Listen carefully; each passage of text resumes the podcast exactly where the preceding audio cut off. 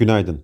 Amerika'da Hazine Bakanı Yellen, Covid-19 salgını nedeniyle küresel büyümede devam eden oynaklık ve eşitsizlik potansiyeli olduğunu, Rusya'nın Ukrayna'ya saldırısının ise ekonomik belirsizliği daha da arttırdığını ifade etti.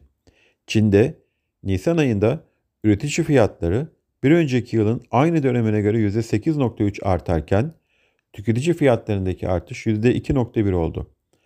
Hazine dün düzenlediği 28 Nisan 2032 vadeli 10 yıllık sabit kuponlu tahvil ihalesinde ortalama %23.9 ile net 1.9 milyar TL'ye borçlandı.